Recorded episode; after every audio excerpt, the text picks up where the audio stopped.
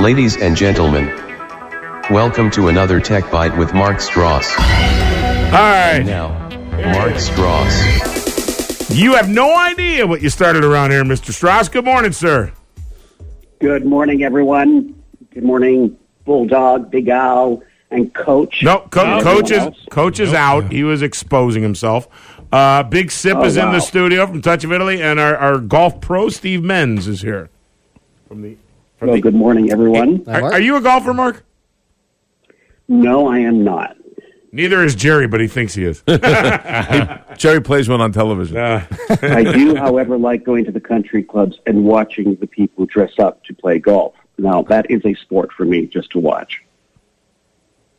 Just dressing up the country club? Well, no, you just go and have a cocktail, and you look at the colorful combination of how a man that you've seen do business or you've done business with him, and then he goes to the golf course, and you say how he's dressed at the golf course. There is a transformation that occurs. Really? If and you can actually see how flamboyant or how imaginative and creative an individual is, how they end up at the golf course.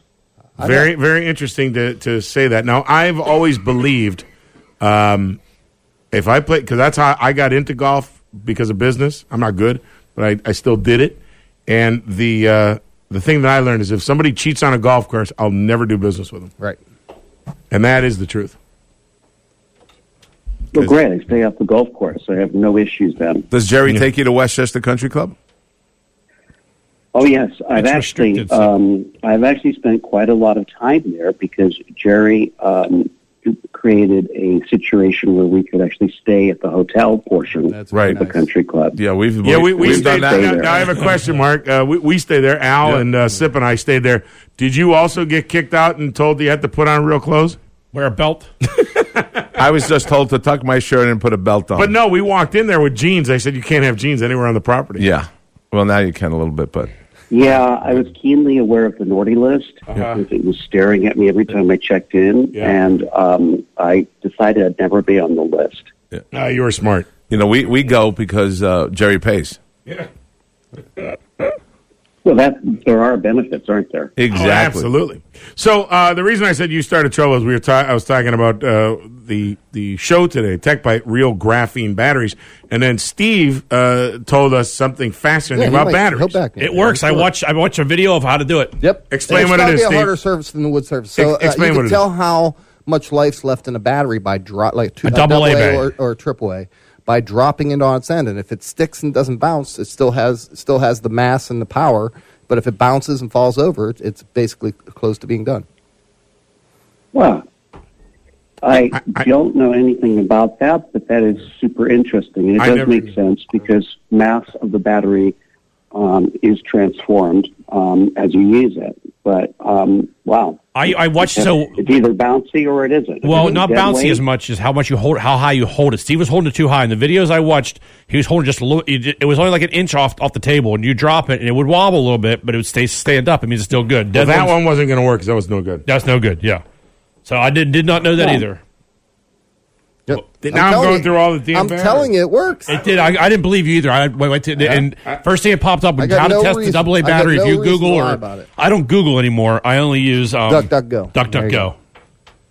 Is that really saying to me? I use DuckDuckGo too. Mm-hmm. Okay, now I feel better. So wait, you don't use Google? Nope. Mark? Nope. Absolutely not. Right, Mark said that a couple of weeks ago. Actually, I think you're the reason why I switched over to DuckDuckGo. Google's is the head of the five families. Yep. Listen, like I said before, I do not believe, and I like the analogy of the five families. I think power does corrupt, and I believe what Google and these other companies do not appreciate yet is that they're playing censor to the world, and they're playing this balancing game between the algorithms that they create to bring in advertising and how they addict people into the advertising algorithm, and at the same time, skirting the issue of are we playing with moral and ethics and issues of those qualities, and they always want to skirt that. and say, no. All we're doing is we're just trying to make you stay on our platform. It's benign. The problem is the algorithms have become so good at what they do. They're also manipulating human beings, and they're actually succeeding in keeping us on their platforms, and they do so by making sure we get dopamine hits with content we want to see. So, unfortunately, human beings will always gravitate towards fringe issues, and we have discovered that by looking how the playlist engines always take you to fringe issues. So therefore, we must like fringe issues, and if you program that into the algorithm to always make sure you keep the people on your platform, then the only way to continue to do that is to create more and more titillating content to keep you there. Think about that.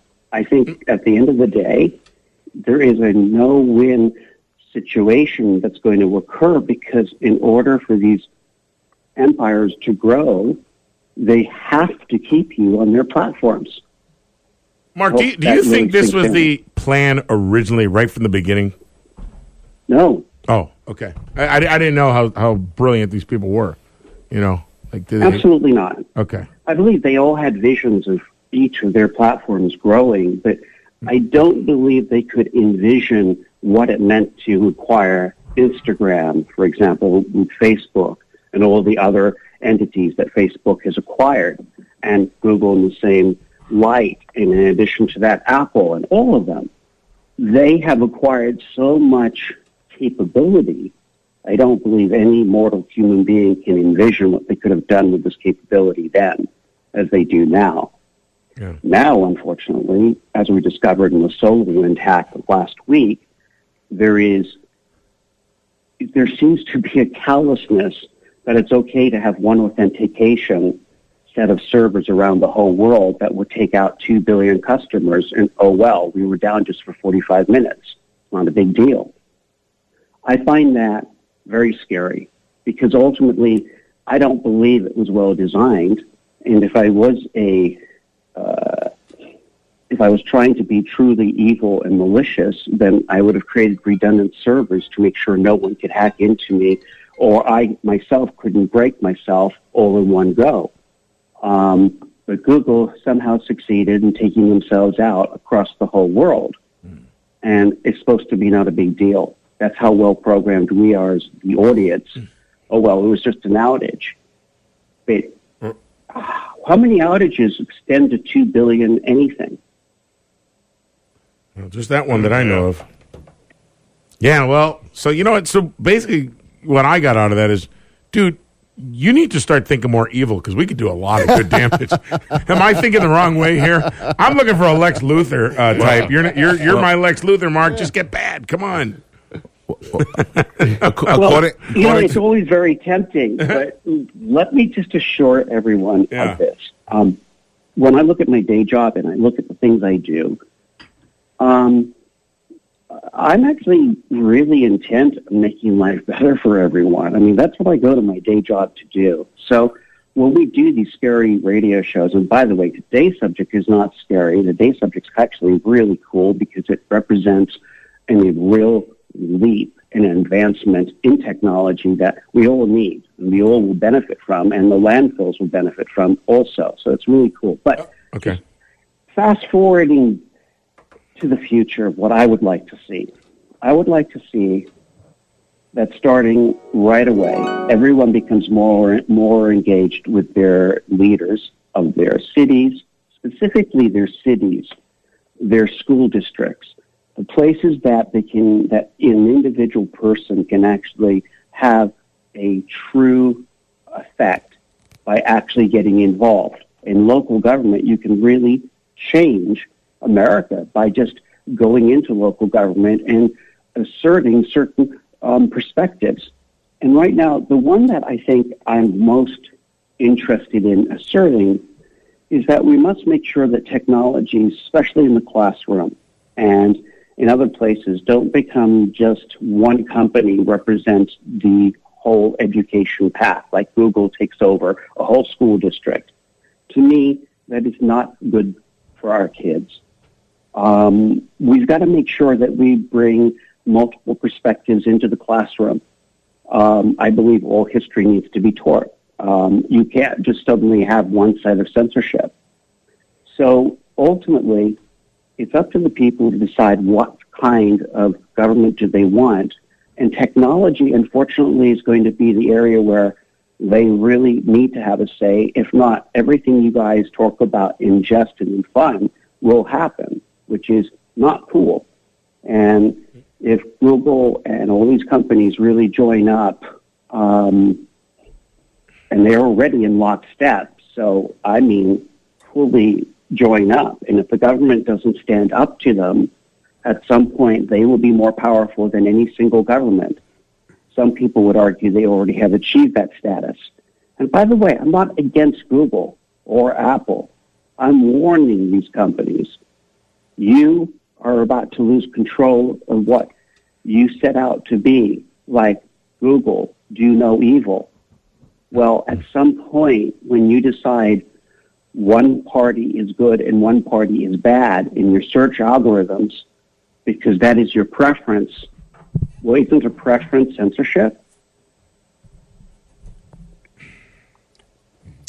This is scary stuff. Can we talk about graphene batteries, please? You're just freaking. And somebody made a good comment. They said, think about all the Alexas right now listening to everything you're saying. Mm-hmm. They're all tuned in listening to you, all those Alexas going, you know, this guy Strauss, we got to take him out. Mm-hmm. Alexa, turn the volume up. I would prefer them not to take me out, but to start dialogue so we could actually fix a few things. Sure. And why not have some debate? Gee, by the way, that's a lost art form.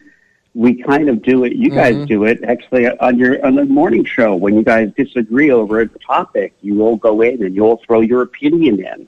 And it's all lighthearted, right? At the end of the day, you still see each other the next day, and you don't hold a grudge. That's the way it should be. Well, some of us do. And we're not doing that any longer. Not like. Nah, see, we don't hold grudges usually when we bring up a subject. We slash the tires outside. No. Only that one time. No. All right, tell us about graphene batteries, because otherwise we're going to miss this whole subject today. Well, they fit my battery down. Really cool. Okay. So then I'm going to just abridge it because we went off the rails there for a little bit. Have you never listened to this show, Mark? This whole show is off the rails every day. Absolutely. Okay. That's why I'm always preparing. You know, I've got an A, B, and C, right? Okay. Yeah, you do. So here we go. I want everyone, first of all, to envision this. Let's put it into an area that everyone, I think the whole audience has to deal with, charging the battery in your phone. Now, imagine today if you have a 5,000 amp hour battery, it usually takes at least in the fastest chargers on planet Earth today, and that's around a 20 amp charger, usually an hour and a half to 2 hours to charge your battery. And let's pretend you have a 10,000 amp hour battery. Well, that used to take between 5 to 7 hours. Now, imagine if I took the 5,000 amp hour battery and was able to charge it in only 17 minutes with a 60-watt charger. That is what graphene batteries are going to bring to us just around the corner. You can now buy the first actual battery chargers, you know, the big little boxes that you can plug your phone into to charge up your phone.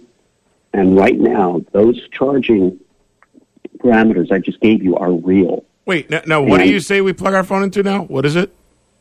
Well, very shortly, phones will come with graphene batteries built into them. That's the future. And now you can buy battery backups for your phone that can charge on graphene batteries. Using a graphene battery, they charge in 17 minutes, what used to take 2.5 hours. That's amazing.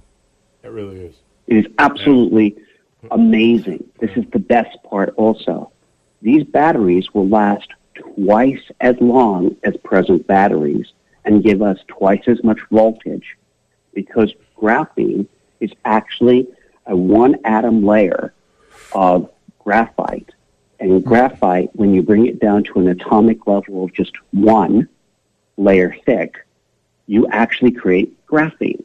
And graphene got got a lot of publicity in 2010 because the Nobel Prize was given to the scientist who invented it. But I'm not going to go into its invention. People can look that up. Graphene, fascinating, and current science. So if anyone's into science, it's a really good place to go. What I want to talk about is what will graphene do to our society? Well, guys, this is where this thing gets, like, really cool. If Tesla's batteries were converted to graphene, A, they would be more environmentally friendly.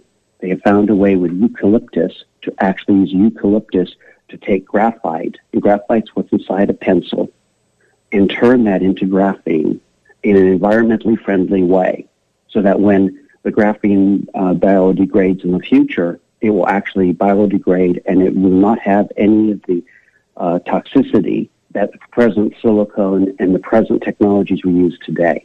So that, first of all, is really neat. The second issue is, since you can actually put more electricity into a graphene battery, because graphene is just such a killer property of material with properties, the property of graphene allows us now to build things like solar panels. We can create shatterproof screens for our phones that will never shatter.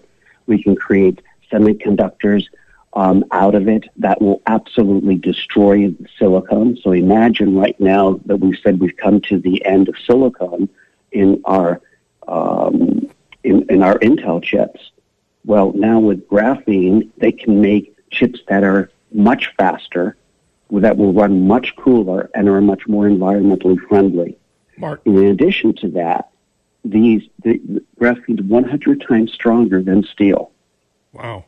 Is Gorilla Glass get graphene in it? What's Gorilla Glass composed of? Look, Gorilla Glass is a form of a Corning-type product that's to deal with tampering of glass with other materials in it, but not with graphene. Okay. The problem with graphene from 2010 to now, the manufacturing of graphene has been very daunting and used to be super expensive to create, and we've brought the cost of graphene down almost 1,000-fold. But to go into mass production, it still has to come down more, and it will. And as it eases into production in the next 10 years, the transformation that's going to happen to us is that our electric cars will double in range. Doubling in range with electric cars brings in the electric era. That's been the problem, is how do you create a car with a lightweight battery that it gives you enough range at a cheap price? Well, graphene batteries give us the range. Now we just have to drive the price of the graphene battery down, and automatically you have our new cars. Mark, what about? I'm sure you were aware of the Fisker battery that they made that you would just take your car, drive over a pad, and it would charge instantly. Do you remember Fisker? Yeah, but that's not graphene. So, or is it? No. Okay. My question, Mark, is where are we getting the graphene? Because lithium has been, the ecological damage is done by harvesting and mining for lithium has been well noted. Where's the graphene coming from?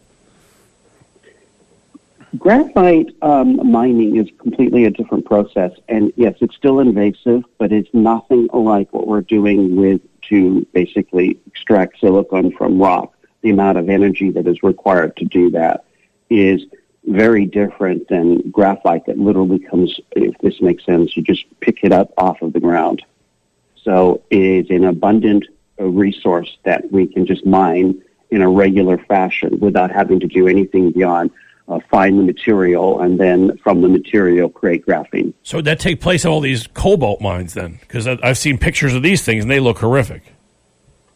Yeah, I mean, the cobalt mines are it's not just the mines are scary, guys. It's actually once you get the cobalt, to separate it from the rocks, you have to use chemicals and all kinds of things. It's an incredible industry to create these chemicals. Not chemicals, but materials. Who's the largest publicly traded graphene manufacturer? I'm asking for a friend. Actually, I don't know that. Okay. But since you can easily look it up. Yeah. Yes, I did see some videos about people telling you which is the best stocks to buy because they feel graphene is going to be the miracle product. Yeah. I want to make it clear there's 4 or 5 other technologies that are also looking very promising. One of them, for example, solid-state batteries. However, graphene will be able to be molded into different configurations. I believe graphene and solid-state will take over, and solid-state, of course, being solid means it will have less flexibility. That's why I believe graphene is here to stay. Okay. It's going to definitely be a contender for the future, so it is a good investment, in my humble opinion, my opinion only. Okay. And as far as the rest of the stuff, yes, I'm super excited. Now, guys, bar-tel phones, it means really all-day batteries for everyone. I mean, and I just want everyone to think about that. And then think about this. You know, your phone is decharged. Okay, so 17 minutes it's charged. That's great. Yeah, I found there's a company in New York that manufactures Graphene 3D Lab Inc. is the only one local to us. There's one in Massachusetts called Graphenia Inc. And the top one appears to be First Graphene out of Santa Ana, California. I already beat you to the punch, pal. Don't even worry about a thing. I said it over to you. It's already there. I love First Graphene Tech. It's my lock of the week. A lot of stuff all over the world. Italy, big graphene, Australia, the UK. There's all over the place. Australian graphene's junk. Don't buy it. Shut up, Al. You see what I have to deal with here, Mark? It's not American. It's crap. You know what, though? Yeah. Actually, Bulldog, it's awesome. I mean, you've got their buddies, people razzing you. That is just like the coolest thing ever. Imagine if you didn't have all these people razzing you. Yeah. No, it would be like boring. Working at ANC.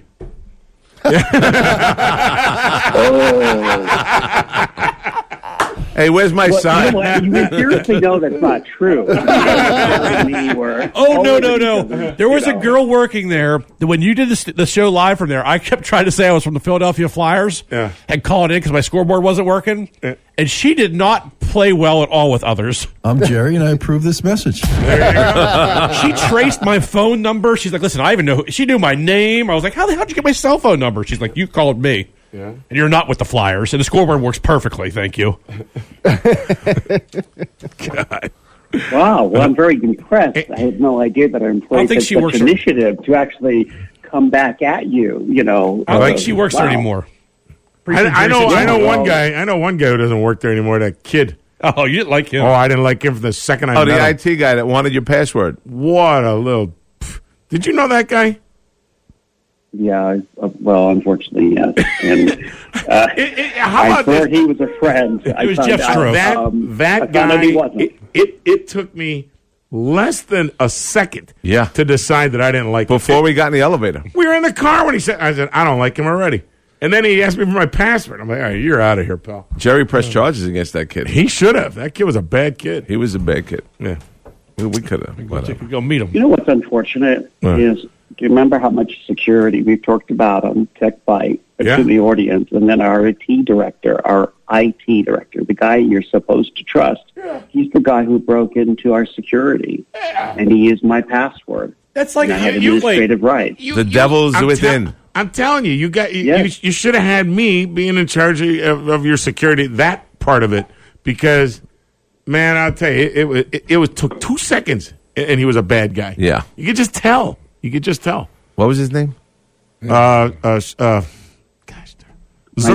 no, something with a Z, Mark right? Zuckerberg? No. No. Zielman. I forgot what his name was. I know him, though. He was a bad dude. He was married to an Asian girl.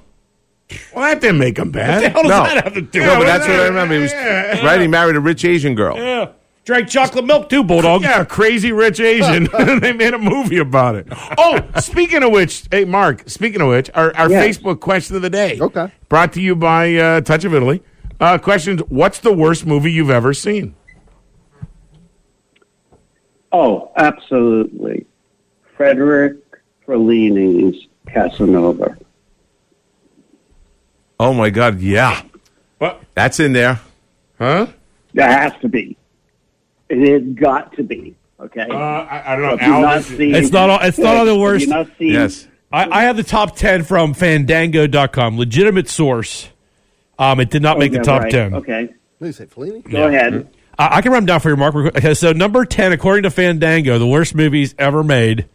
And I hate when they go the opposite order. Number 10 is The Ridiculous Six. That was a spoof on Magnificent Seven, I believe. Number 9, Jaws: The Revenge. Can agree with that. Number 8, The Last Days of American Crime. That's a newer movie. Number 7, National Lampoon's Gold Diggers. Didn't know that was a movie. Number 6, Super Babies, Baby Genius 2, Pinocchio. Number 4, Gotti, starring John Travolta. Number 3, A Thousand Words by Eddie Murphy. One Missed Call, number 2. And the number 1 bad movie ever made, according to Fandango and Rotten Tomatoes, Ballistic. In 2002. I don't know any of it. You're looking at a different list. Go ahead. Come on, what do you got? Something a little more current. Yeah, I don't know what you're looking at. I'm on worst movies of all time, according to Rotten Tomatoes. Do you know any of those, Mark? Gotti. No. Gotti, I knew. That's supposed to show you. I have taste. Okay. All right, here's one. Let me get this list. Okay. 90 Degrees in the Shade. The Fox. The Lady of Monza. Any of these familiar? Nope. No. Yeah. What? Are these porn movies? No, they're not. That only goes to one person in my family specifically. There's one here called Floods of Fear. Do you know? Do any of these sound familiar? I don't know. Yes, they do.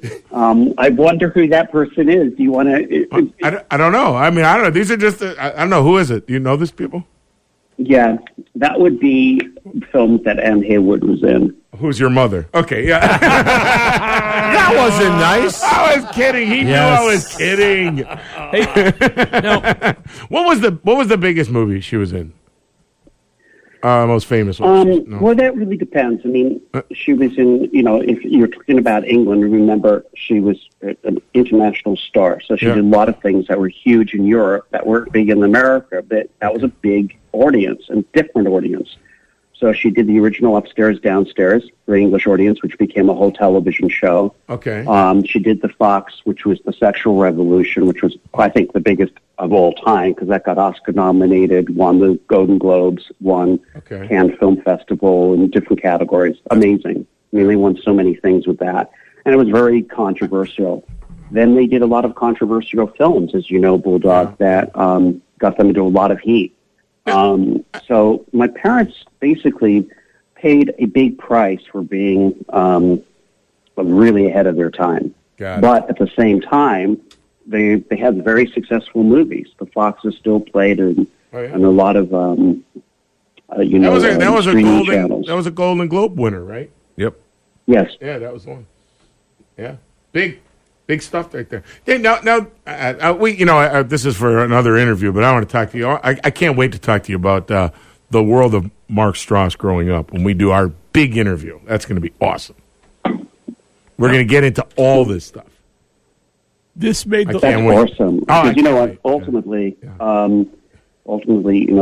got a lot to share on that front. But more importantly, when I've been asked what frames me. Well, I had an incredibly cool upbringing where I got to see and be with people that were much larger than life. That framed my perspective.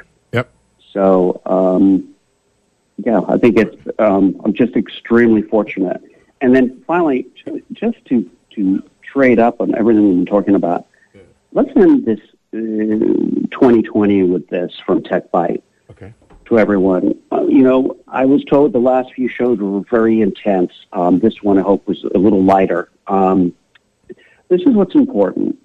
I never believe that it's too late, and I never believe you can't create a new invention, even if you think everything's been done. If you have a new take on anything, it basically has potential and a possibility. So I want everyone to realize I'm not giving up. Nor should anyone. We can reinvent our country. We can make these companies adhere to better standards. And we just need to be a little tough about it and decide what are our values and do something. And I believe if people start to really wake up and start to question the motives of each company that they do business with and start demanding a higher standard of ethics, ultimately we can change America. And that's my hopeful message, and I believe it comes down to the individual. It does. And you know, saying, what can I do? Well, the problem, and I agree with you on that, Mark, and the problem is that people look at that bottom line number. And you know what? It's cheaper buying it there, and it's all they really care about. If they took the other stand and looked at the companies they're doing business with, yeah, we'd do great. But I hope, you know, I hope it comes around to that. I agree with you there. I realize we are out of time, actually. We've got to move. But real quick, Mark, I didn't know that. Did you know Lalo Schifrin? Yes, I did. Holy well, not personally, but my parents. Wow, I didn't realize he wrote the he did the file. Wow, that's crazy. Yeah, he's awesome. That's some amazing stuff. Yeah. All right, that's for another time. Graphene, our topic today. Tech Bites with Mark Strauss. It'll be up there. There's a link to it. We'll have it on the podcast for you guys if you want to check that out. And Mark, I wish you a happy New Year and a healthy New Year. Absolutely, to you all. Happy New Year, Mark. Happy New Year. All right, man. Well, by the way, I'm Jerry, and I approve this message. He approves that. Happy New Year to you.